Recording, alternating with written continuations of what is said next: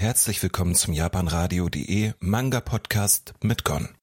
Heute reisen wir in diesem Rezension ans Meer, zumindest virtuell, zumindest virtuell sage ich schon, zumindest in unseren Köpfen, denn wir haben den Manga hier dabei. Kaikisen zurück ins Meer von Satoshi Kon, erschien bei Kasen Manga und ist ein Einzelband.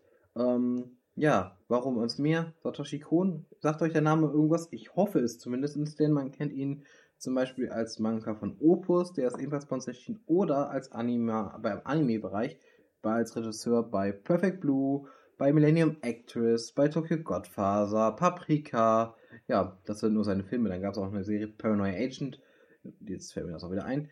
Gut, dementsprechend ist das ja vielleicht so interessant. 16 Euro für ein Einzelband, großformatig, ähm, hat ein paar Farbseiten noch zu Beginn, muss man sagen. Und was, ist, was haben wir für ein Genre hier? Das ist ein Fantasy-Drama-Manga, würde ich sagen, und spielt in unserer heutigen Zeit.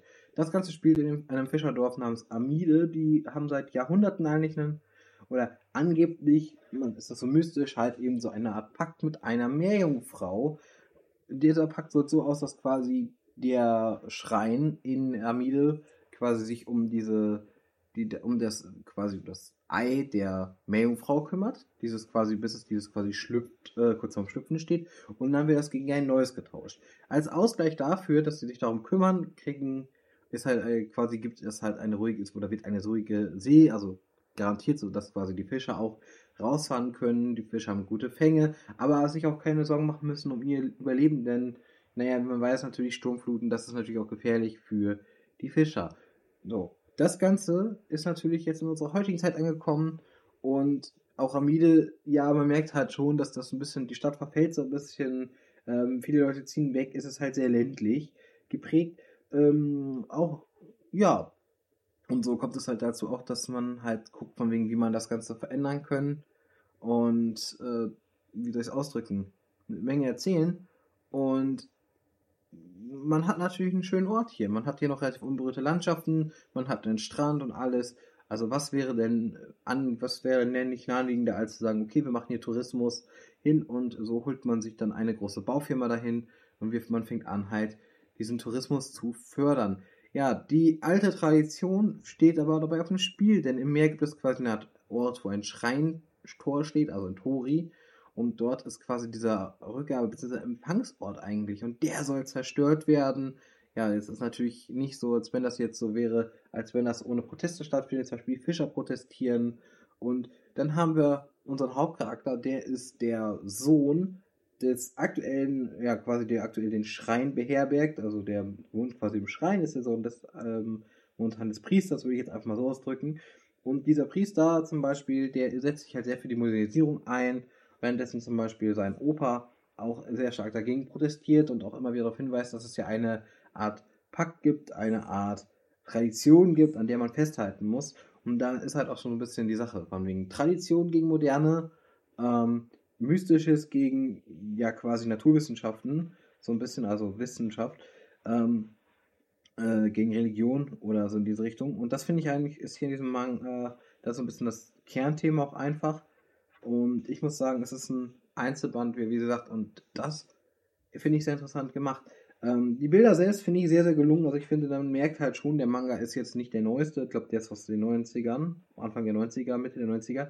Aber ich finde, er sieht immer noch sehr gut aus. Ich finde es sehr gut gezeichnet und auch sonst finde ich den Manga eigentlich sehr schön von der Zeichnung her, von, von, von der Umsetzung her. Vor allem, weil vieles der Themen, die hier drin vorkommen, halt eigentlich bis heute so ein bisschen Bestand haben weil es halt immer so ein bisschen geht, Mensch gegen Umwelt ähm, und so weiter und so fort.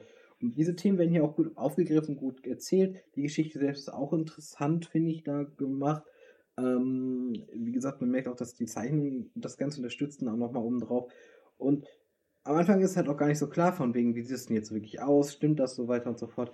Und ja, ich sage mal so, ähm, am Ende zeigt quasi Natur auch so ein bisschen, das Ende finde ich auch sehr gelungen, einfach in diesem Manga. Ich will jetzt nicht spoilern, aber es ist wirklich ein schönes Ende. Es passt auch irgendwie dazu, zu der Art des Manga. Deswegen würde ich sagen, es ist für mich auf jeden Fall ein Manga, wo ich sagen würde, ich finde ihn echt sehr empfehlenswert. Für mich ist das eigentlich so ein Must-Read-Manga mal wieder, wo man auch einfach sagen muss, ist es von Satoshi Kon, ist halt auch jemand gewesen, der sehr, sehr auch in seinem Anime sehr viele Visionen hatte und sehr viel Story hatte und auch sehr viel Tiefe.